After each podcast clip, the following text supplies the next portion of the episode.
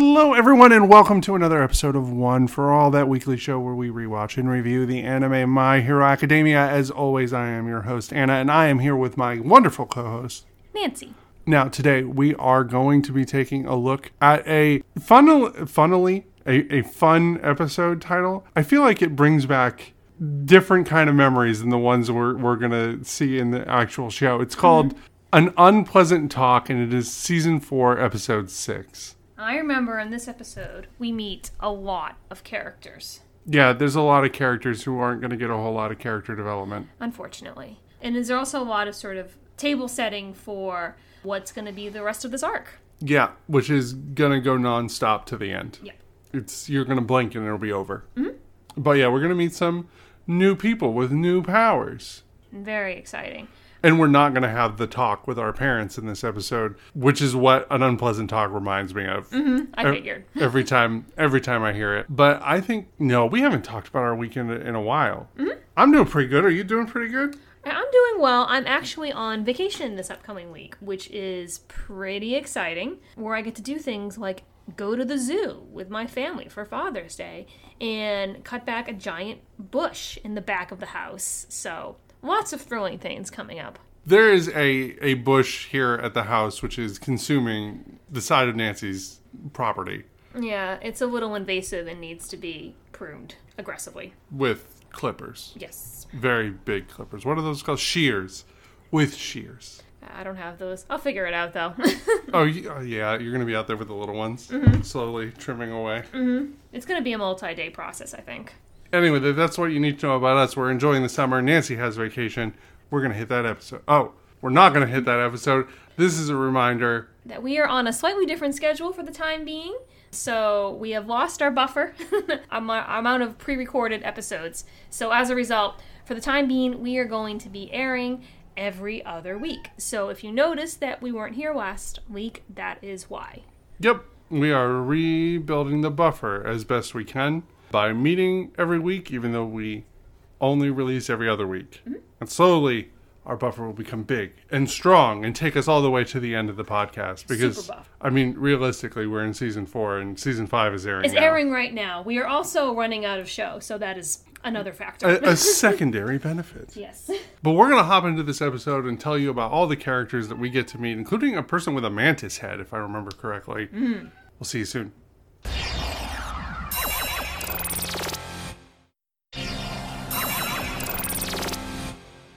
And we're back from an unpleasant talk. Very unpleasant. But we don't start off with that. We actually start off with the kids at school, only they're not going to go to classes today. We see a conversation between Deku and Kirishima being like, hey, we're going to our work studies for today. Isn't that strange that we're both going to our work studies? And then Ochako and Sue are like, hey, you're going to your work studies. What a coinky What a ding. coincidence. And they go on the train and they realize that they're going to the same stop. And it eventually is confirmed that they are going to the exact same place. because the big three are there Mm-hmm. and they are waiting for them. Yeah, and not only the big three, the door is eventually open, and they realize that they're in a room full of heroes. Big heroes, little heroes. Every everything, um, including some heroes that we know. Uh, Gran Torino is there. Eraserhead is here. Eraserhead is there, and all of the mentors for the work studies are here as well. So Fat Gum, Night Eye, Like Smash Ultimate. Everyone is here. everyone is here, including a ton of new characters that we're going to touch on as we discuss the episode. And it turns out that they are all getting together to share information about Overhaul and Company. Because I have a really hard time pronouncing their mob name. Shie Hassaikai? Yeah. Something A like that. little bit of a tongue twister for me, at least. Bubble Girl is leading the talk. The brief. At, at, brief, at least at first, where she talks about tracking them down. Everyone's like, why did this investigation start? Like, what prompted you to look into this? And Night Eye's like, look, they move in lots of money. Like, they're trying to get more funding. They're growing their manpower. Like, they're making moves in the background, which are suspect. We decided to take a look. And then there is a centipede man. Yes, who talks about, you know, further investigating and finding out that they are now involved with Twice. So they're also involved with the League of Villains. Yeah, making connections with all sorts of bad actors, and they're like, they reached out to the League of Villains. We weren't able to follow them initially, but we were able to figure out where they ended up, and it looks like they had some form of an altercation, which was bad, but we don't know how that ended for either side. But this really isn't enough for people that are like, well, that's bad and all, but they haven't like done anything yet that we can confirm, right?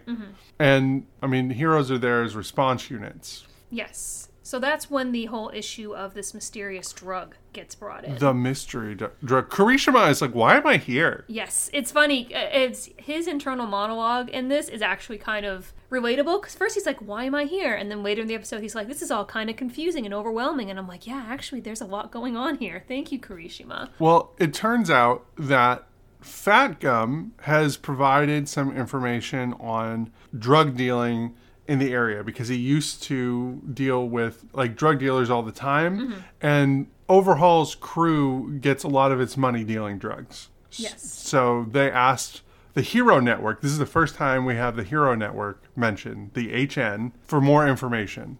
Some sort of an online resource that the kids don't have access to. only pro heroes have access to the hero network. And Fat Gum's like, yo, mystery drug from last episode. And we get a bit of an update on that for Sun Eater, a member of the Big Three, that even though he lost his powers then, they did come back overnight, I believe. Yep. He now has a cow hoof for a hand if he wants. And Fat Gum also mentions that because Kirishima heroically threw himself in the way of danger and he has that sort of impenetrable skin, they were able to gather a sample of it. Yep, they were able to get the dart that hit him that was not broken mm-hmm. and hadn't been injected. And it turns out, uh, and Fat Gum's real mad about this, they found human blood and cells inside this particular bullet. And everyone's like, oh my god, like, what's up with that? But poor Deku and Mirio in the back are like, their blood goes cold. Yeah, because here's where everything sort of all connections are made.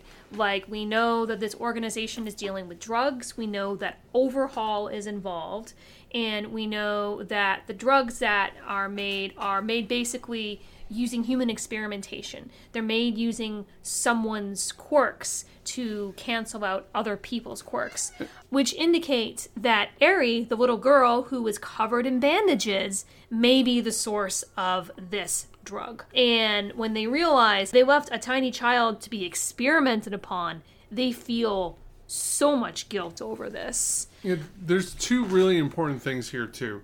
Kirishima doesn't really understand what's going on mm-hmm. at first when they're explaining Yeah. everything. He's like, I don't know what you mean. A couple things that we missed because we're going very quickly. Yeah. The drug that is administered actually damages someone's quirk genes. Yes. Like they found that out when they brought Sunny to the hospital. Mm-hmm. The second is they point out that Overhaul's quirk is the ability to disassemble and like reassemble things. Yeah. Which is the implication is that he's literally taking Eri apart and then reconstructing her quirk as a bullet. which is uh damn dark. And it's interesting to watch the interactions between the characters in this particular scene because there are definitely some different personalities at play. You have people like Night Eye and Gran Torino and Eraserhead to the, who are very cautious and careful individuals. Um, and then you have people like Fat Gum, who is clearly like rearing to go. He wants to take care of this thing. He's very passionate. Um, he's similar to Kirishima in that way, actually, in a lot of ways.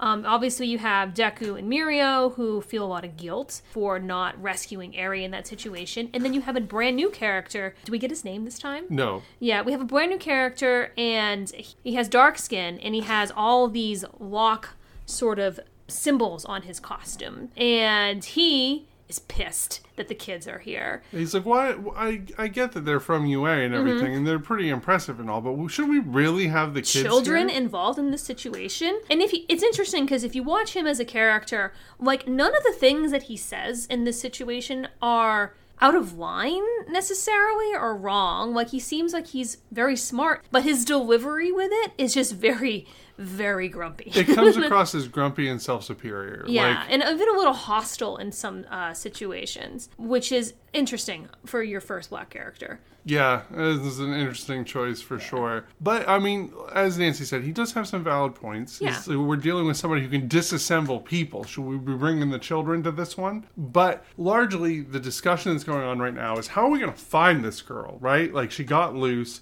Heroes saw her. They're going to hide her away. And the mob has lots of land Yes. and like facilities. And basically, the reason why there are so many people in this room right now is because they have narrowed things down so there are some possible locations that they want people to look into. And there's a map on the wall and they show all the locations. Yep, and there's a ton of them. And there's a couple minor heroes there who are like, that's why you invited us. We work those territories and mm-hmm. like we know them really well. which is very smart. I feel like in a lot of situations, you have people, in, sort of sometimes in the superhero shows or stories or in life, sort of barging into situations they don't know a lot about, and that creates problems. So picking people that already know the territory shows a lot of intelligence on Night Eye's part. Yep, he has planned this out intricately, mm-hmm. and everyone's like, you know, you're real careful for someone who used to work with All Might, and he's like, we're not All Might. Yeah. like we can't just bust on through and do whatever we want. Like we have to make careful calculations. We need to do our investigation. We need to act smart mm-hmm. instead of fast. Yeah, and Fat Gum does not appreciate this. Like, in his mind, he's very much in a similar place to Deku and Mirio, even if he doesn't have the guilt involved. At some point in this conversation, all three of them jump out of their chairs because all three of them are super fired up and they want to save this child in danger. But not everyone necessarily feels that way. Gran Torino encourages caution, and Eraserhead actually wants to dig a little deeper into Night Eye's powers, he's like, listen, you can see the future. What's the point in us running around and checking out all these locations if you can just tell us where to go? Yep, and we get an explainer for Night Eye's powers here that's a little more detailed. I'm going to say that I don't think that this is 100% accurate because we know that he has looked far into All Might's future. Mm-hmm. But he says he can only see one person per day. For like an for an hour's Hour. worth. And then he can't see anything else for a whole other day. Yep. So he's like, I, I can't do that for every single one of you. Like, it doesn't work that way. And he says, it's like watching a movie in reverse. Mm-hmm. Like, I can just see what you're going to do and, like, what those interactions r- result in. I can't see anything else other than, like, what's around you, Mm-hmm. like little pieces of the environment and stuff like that. And Eraserhead's like, that's still a lot. That is a lot. That's a lot. And why don't we do that? And he's very adamant. no Mm-hmm. Eyes very adamant that he does not want to do that yeah, very cagey on the details. he he kind of points out what if somebody dies terribly and everyone's like well we'll just avoid it if we know but night eye is convinced and we have seen no evidence to the contrary thus far that the fates that he sees can be avoided And the character we mentioned before with all the locks on his costume, he volunteers, says, Well, I don't care. Just see my future, um, and I can deal with the consequences. But Night Eye once again refuses, and he says, You know what? We're only going to use my powers when we really need to. yeah when we have a better the best shot of using them to benefit like we will use them and it's clear that nobody here is really satisfied with this answer but I can understand to a certain extent where Night Eye is coming from. I think he feels like if he sees somebody's death, he's not 100% sure that he hasn't caused it. Yeah, like he feels some responsibility there.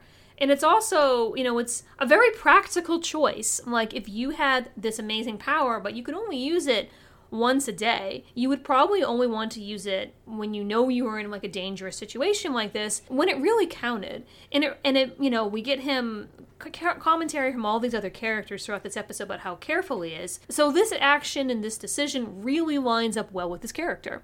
Yep, absolutely. I think it, it's a really in character decision. It mm-hmm. reinforces like the nervousness he had about All Might's fate mm-hmm. And his reluctance to look too far mm-hmm. Into someone's future. I think he can look much further than an hour if he wants to, but he doesn't. Yes. Uh, as a as a point of note, based off of previous information. Yeah. But everyone is very frustrated. But they're like, "We're gonna go. We're gonna find some stuff out, and we're gonna save this girl." Yeah. And I think it's kind of interesting. Like at the beginning, uh, well, in the middle middle of this episode, after the credits, there is lots of dark imagery surrounding Eri, and there is this image of Eri, you know, this very innocent little girl in her nightgown, and Overhaul's mask, like the beak. Trying opening and trying to bite her basically. Like it's so big it's bigger than her. And I feel like this imagery you see throughout the episode and just the conversation that you see between these characters really drive home that the stakes have been raised. There is a child in danger, and that is a big deal. And everyone takes it very seriously, but it definitely like these images and these reactions, it it lets the audience know that prepare for things to be more dangerous this time around. Yeah, like they made a big deal about how they could actually help on the work study in earlier episodes. Well, this is why, because shit's about to get real. Yeah, really real. And, you know, we know, like, from the show, we don't see a lot of character deaths, but we know that people die in the line of duty, right? Yeah. And, like, when you think about Overhaul's quirk, he's already killed um, Magni. Magni. Yeah, and took away Mr. Com- Mr. arm. Compress's arm. So that is a reinforcement of what we've already seen that when we're going to be dealing with Overhaul, we're going to have a bigger, more dangerous story.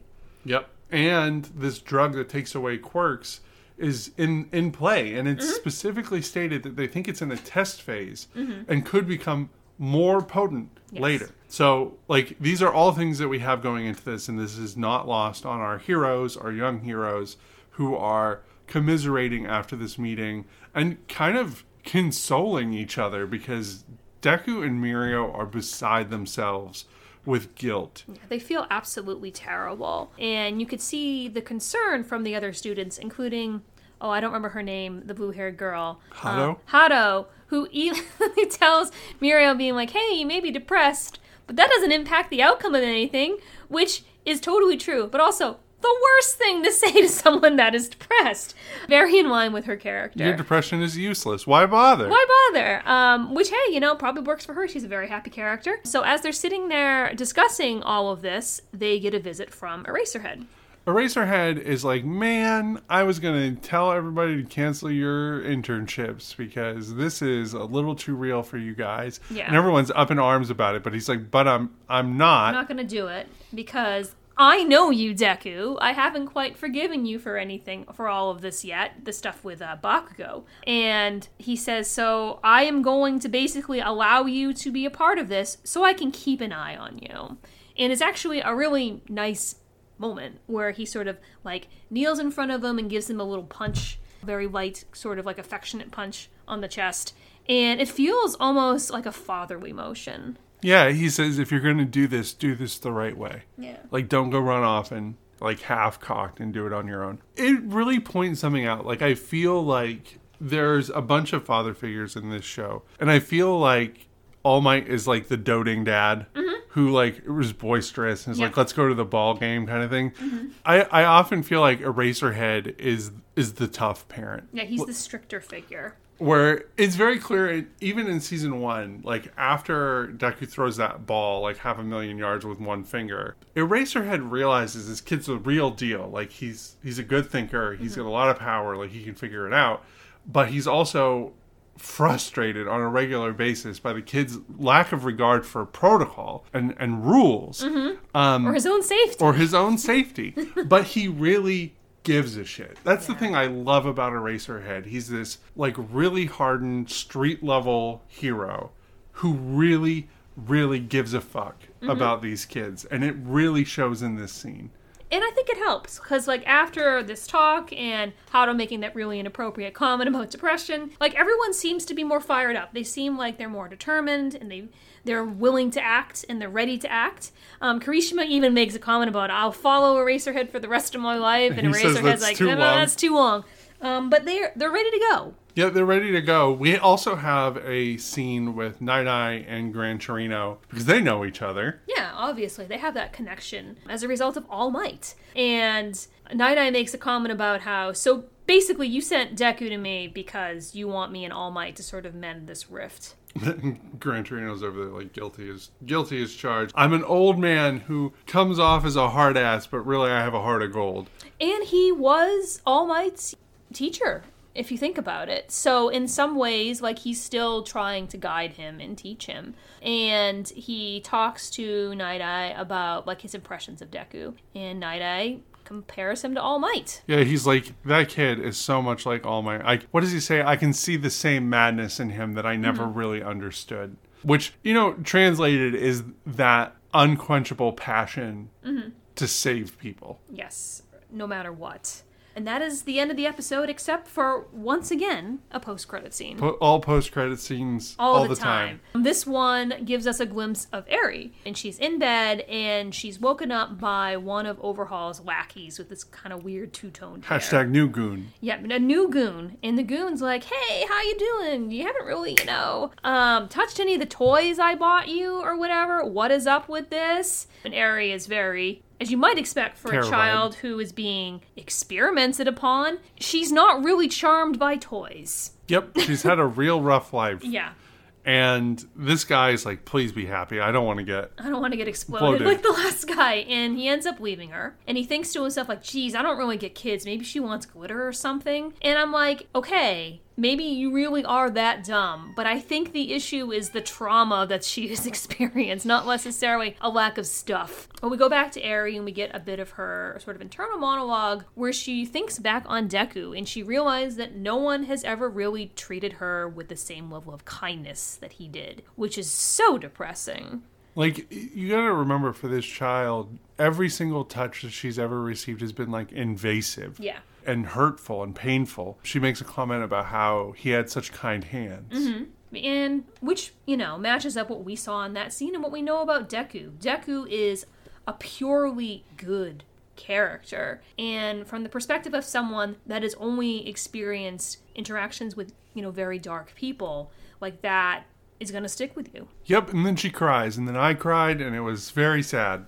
Poor I definitely feel like the show does a good job of making you feel bad for her because. I mean, there's a lot of dangers in using the child in danger storyline because if you, it's the sort of thing that if you reach for it too often, it can go some dark places. But, you know, it's something that people reach for a lot for a reason because you have this sort of natural instinct to want this little girl to be okay. Yeah, and it's really interesting because, like, you see it a lot in literature, Mm-hmm. and like Coraline by by Neil Gaiman is Yes. a great example for kids. Reading that book is a fun adventure where they yeah go she goes you know she goes to another world and like you know all this stuff like that but as an adult you read it and it's like oh god child in peril child in peril like especially parents who read that book like Mm-hmm. there's this sense of dread uh, that accompanies these magical adventures that she goes on because i think we can all see children in dangerous situations and they're like culturally Mm-hmm. there is this automatic feeling of like pit of your stomach. Oh my god. Mm-hmm. Yeah. like we we have to help this child. Yeah. So what did you think of this episode? I like this episode despite the fact that there's a lot. Yeah. Uh, i feel the same way. I think it's interesting that we meet all these new characters and i feel like in the long run we could have gone more interesting places than we end up going with them. I sometimes feel like watching that scene that it would have been more powerful if some of the people that we meet are people that we already had an emotional attachment to, like Yep. the Pussycats, for example. So then we wouldn't necessarily need to like you know establish their character and so on and so forth. But they just they decided not to do that. So we have these new people and we I think the character with you know the locks on him like we get a a decent idea for who he is, but we don't get the too decent idea for like Ochako's mentor, for example. yeah which is too bad 'cause she's really cool Yeah. she's a dragon lady Yeah, I mean Um, that's awesome. I think the things that this episode does well is it does a really good job of establishing and raising the stakes. Yep. It does a really good job of the emotional gut punch for the characters. Mm-hmm. And its softer moments are really well done. yeah, the scene at the end between Deku and Eraserhead really makes the episode because I feel like if it didn't have that moment, the episode would be entirely exposition, which it can be fun to sit down and sort of pick apart and stuff like that, but you can't have something that's entirely in, you know, intelligence based or cerebral or whatever. You need to have that emotional element, and I think by having that scene with Eraserhead and also having Deku and Mirio's reactions of guilt that definitely make things feel a little more emotionally impactful. I think it's important too. Like this this whole series is is Deku's story, right? Mm-hmm. Like the story of how he became the greatest hero. This is the first time in an official capacity he is being given an opportunity to make a difference. Mm-hmm. Like a really big difference, an important thing. And that scene with Eraserhead at the end is him encouraging him to do it the right way. Yep. Like get off on the right foot, do this the way you're supposed to do it. And I think Deku's understanding of this and acceptance of this is character growth for him in a way that's that's really impactful because he does have a tendency to run off half cocked mm-hmm. to go do things when he feels it's necessary. So good. Do you have a plus ultra character of the episode? That's kind of a hard Oh, it's one. kind of this a time. hard one this time. I think I'm going to give it to Night Eye this episode for really setting up the board. I Mm-hmm. think in their favor in a way that really, really makes sense. Like it looks like he's predicted every possibility, Yeah. which is true to his character, but it's also very impressive in execution. I'm gonna have to agree with you there. Like, this isn't an episode that's about powers, really. And you can make a comment about how Fat Gum pointed out how impressive Kirishima is, but that's about stuff that happened in a previous episode. Like, I feel like this is more of a way to show off Night Eye's strengths and how those strengths go beyond his powers themselves. So I'll have to give it to Night Eye as well. Yep, he is a smarty pants, and it's mm-hmm. very easy to see like why he and All Might were so successful together. The brawn and the brain mm-hmm. in one place. There you go. That's the episode. That is the episode. you can tell us all about this meeting. Who was your favorite minor hero who we didn't know at this meeting? There were a lot of them. Do you really like that centipede dude? I really like the centipede dude. He wears a suit. I, I like the, the sort of contrast you get between the fact that he is a traditionally very monstrous sort of figure, but he's very uh, proper and polite And dignified. and dignified. I like th- I really like that contrast there. You can discuss that with us over on Twitter. We're at One for All Cast. Additionally, you can follow our other many exploits on Twitter. I'm at Incidentally Anna, and Nancy is at. Watch Nancy tweet. Now, if you love the show, or you enjoy the show, or you listen every week, we would love to get a rating and or review from you on your podcatcher of choice. It really helps the show out. Thank you to everybody who has reviewed in the past. Now, don't forget, Nancy writes books. She mm-hmm. recently had a hero book come out in her Red and Black series, and she also has a novella coming out and a fairy tale retelling. On August 4th, I have the first book in my Twin Kingdoms novella series coming out. So it's a Beauty and the Beast retelling, and the the you know remaining three novellas will be released in relatively quick succession over the course of six months. So if you want some hero stuff, read the Red and Black series. If you also want to read about a monstrous figure that is quite dignified, read my Beauty and the Beast retelling, uh, The Rose and the Claw.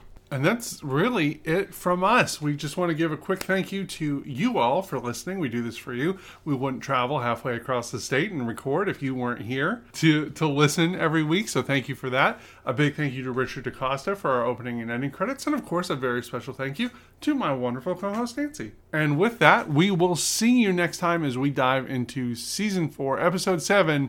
Go. We'll see you then. Bye bye.